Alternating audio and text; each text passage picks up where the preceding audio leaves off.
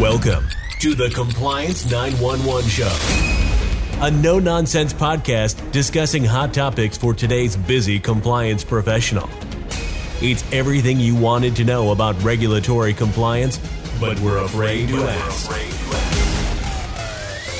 And now, here are your hosts, Dean Stockford of M&M Consulting and Len Suzio of GeoData Vision.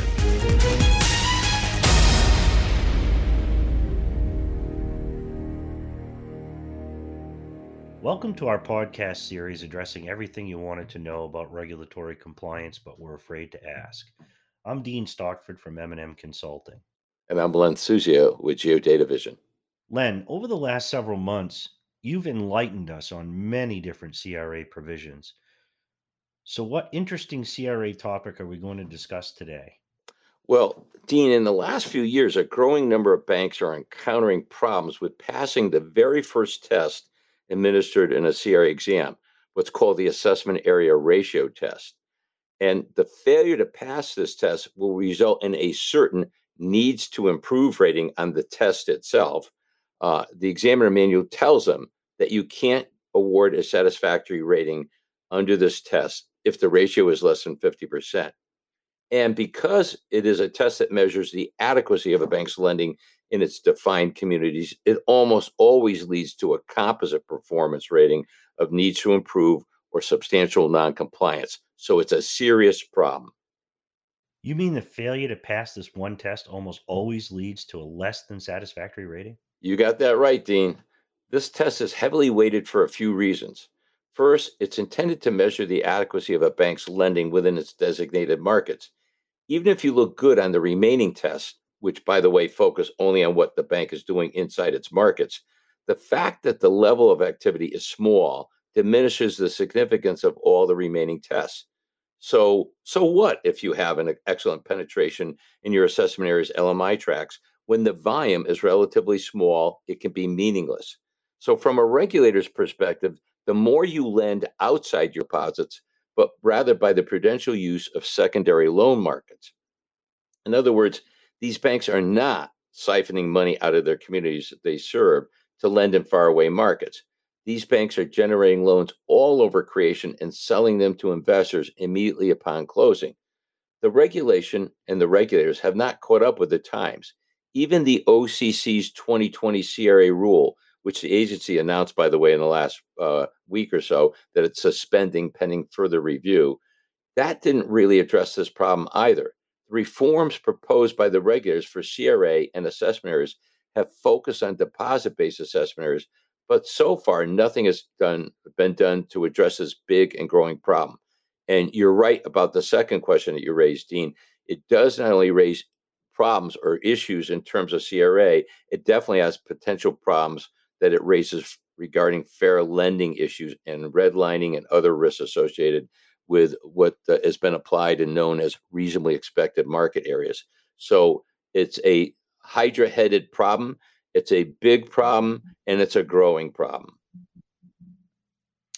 You say this is a growing problem, so I have just a couple of questions.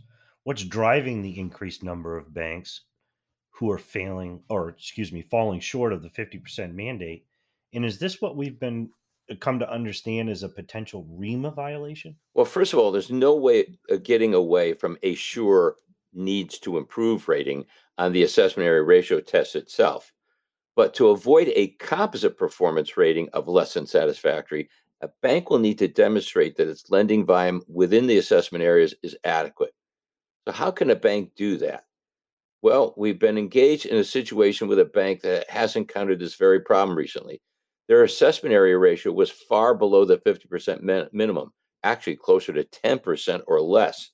So the key has been to show examiners that the bank's voluminous lending outside its assessment areas did not in any way diminish or reduce its expected lending volume within the defined communities, and that the bank's lending volume in the community is actually more than normal at a level that would be expected for a bank with its size and resources.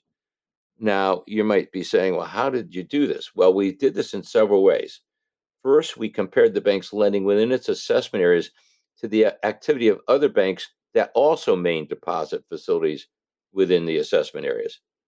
we determined that the bank actually was ranked higher and had greater market share of the mortgage market and small business loan markets within the community compared to its deposit market rank and market share as reflected in the SOD, the summary of deposits data. In fact, the bank had extended more loans and loan dollars than a number of banks with far greater volume of deposits in the market. Second, we compared our clients' lending to all the other lenders in the market. Once again, they overperformed not only the market for peers, they outperformed a large number of other competitors, including non bank lenders active in their assessment area. And then finally, we compared the bank's lending to just other banks active in the market. As you know, and I think most bankers know, the mortgage market today is dominated by the non bank lenders. And in this bank's assessment areas, the uh, non bank lenders accounted for 70% or more of all the reported mortgage lending. The results demonstrated that if you didn't know that bankers were lending so much outside its assessment area, you would have never questioned the adequacy of their lending inside its assessment area. Their lending activity inside their assessment areas looked better than normal. The assessment area ratio actually distracted the examiners from the real question. With such a low ratio, examiners assumed it had to adversely affect the bank's lending within its communities. But when you took a deep dive into the local depository and loan markets, the bank actually performed very strong.